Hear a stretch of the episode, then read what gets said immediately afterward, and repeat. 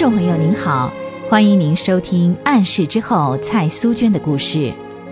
上回我们说到，苏娟在孤岭静养的时候，突然接到母亲去世的消息，她立刻赶回家办后事。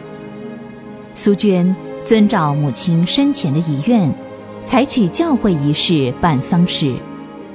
丧事办完以后，亲友陆续的离去。苏娟的六姐正准备回婆家，临走的时候，两个姐妹就谈了起来。苏娟的六姐说了许多伤心事，她的丈夫早死，留下了三个孩子和两个老太太，一个是孩子的曾祖母，一个是奶奶，两位老人家都很宠孩子。结果把他的大儿子永健给宠坏了。现在永健长大了，吃喝嫖赌样样来，而且动不动就想杀弟弟、打人，弄得全家鸡犬不宁。苏娟的六姐只好登报声明，跟儿子脱离母子关系。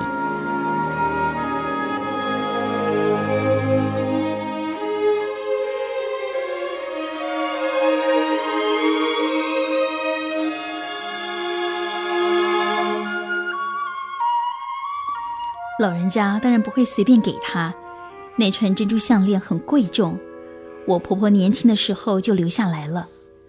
老人家原是希望永健会变好，将来结了婚给他的新娘做礼物，谁晓得那天他硬是要拿去典当，唉，他奶奶不给他，他就打人呐。嗯，永健当时啊，就像着了魔似的，他打了老人家的脸。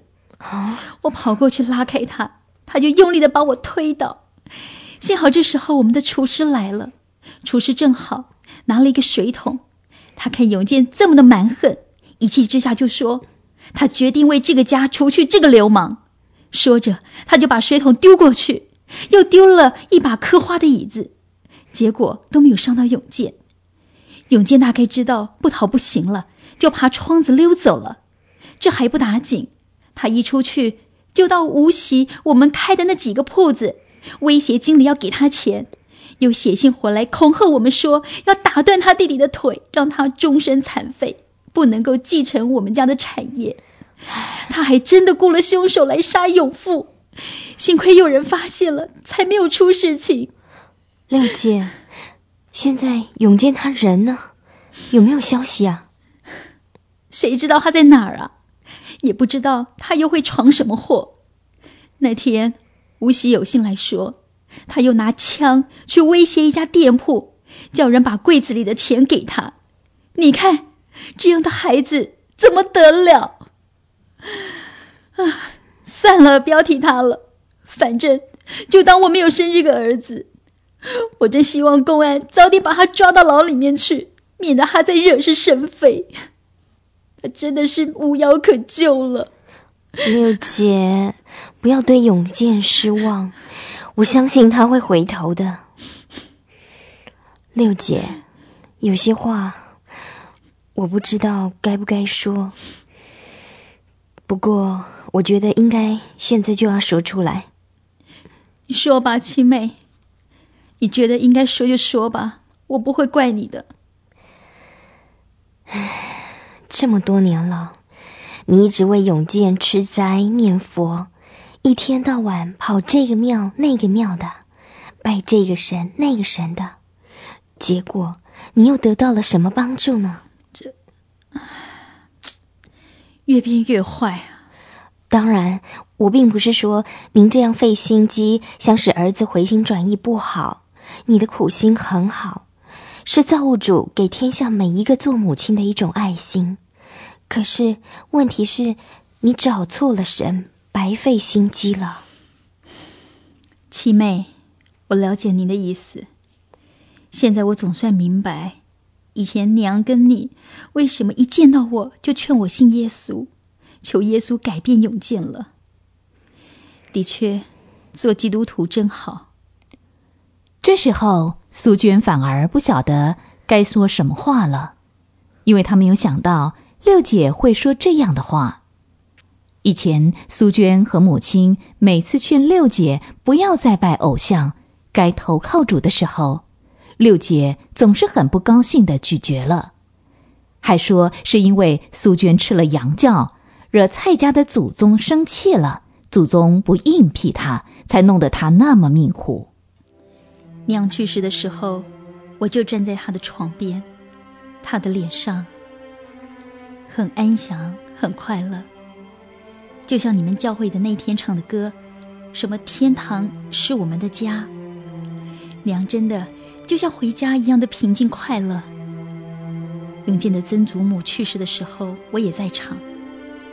可是他临死的时候，突然怪声怪叫的，像有什么东西来抓住他，真可怕，跟娘完全是两样啊！素娟心里。涌出一股安慰和喜乐的意念，她看六姐还有未了的话，所以就故意的不打岔。她想知道六姐还会说些什么。还有一点啊，我也觉得很特别。你们回来送葬的时候，不大哭也不大叫，只是安安静静的唱歌、祈祷、读圣经，而且还来了那么多的基督徒，他们真有爱心啊，处处帮忙。我们。我，我实在很受感动啊，七妹，以前我真的错怪你了。我已经明白了，一个人要从死去的祖宗那边得到应聘，他就像一个大傻瓜。我是其中的一个。六姐，不要这么说，只要你愿意，你也可以像我们一样做一个基督徒啊。我啊，太迟了。永健他已经，哎，算了，不要说了，我得赶回去。最近我婆婆身体不太好。六姐，你听我说嘛，在神没有不可能的事情，也没有太迟的事。永健的事还不算晚，我们可以同心的求神来改变这个孩子，救这个孩子啊！七妹，不可能的，永健再也不可能变好了。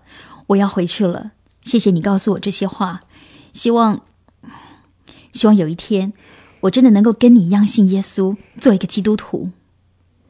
送走了六姐，素娟的心头突然多了一个心事。这个心事对她不但不是重担，而且在她的心灵燃起了一线希望。她希望六姐能够早一天结束她目前那段愁苦的日子，就近主耶稣。不久，传来了一个消息。六姐的婆婆也跟着去世了，还有永健也被公安关进牢里。一连串的风波，把他的六姐弄得精疲力尽。后来只好带着两个孩子回娘家住，想借这个机会冲淡一下心灵的烦闷和愁苦。素娟很高兴的接待他们，也盼望因此带领六姐一家人信主。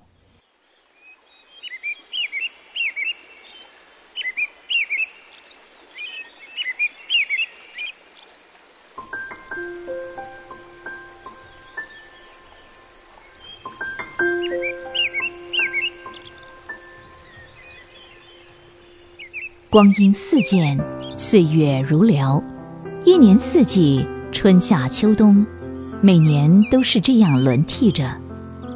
如今又是一个鸟语花香的季节。过去一年来，蔡家的人事变动了不少。奶妈回乡下去了，老人家临走的时候，再三的向苏娟保证，一定去做礼拜信耶稣。礼拜玛丽。已经搬进了蔡家，成为蔡家的精神中心，全家人都很敬爱他。苏娟的六姐和她的两个孩子也一同住下来，他们母子三人一个月前一起受洗归主了。这时候，除了他六哥一家以外，其他的家人都已经信主了。每天早晚。经过渔夫码头蔡家门口的人常常会听到里面传来快乐的歌声。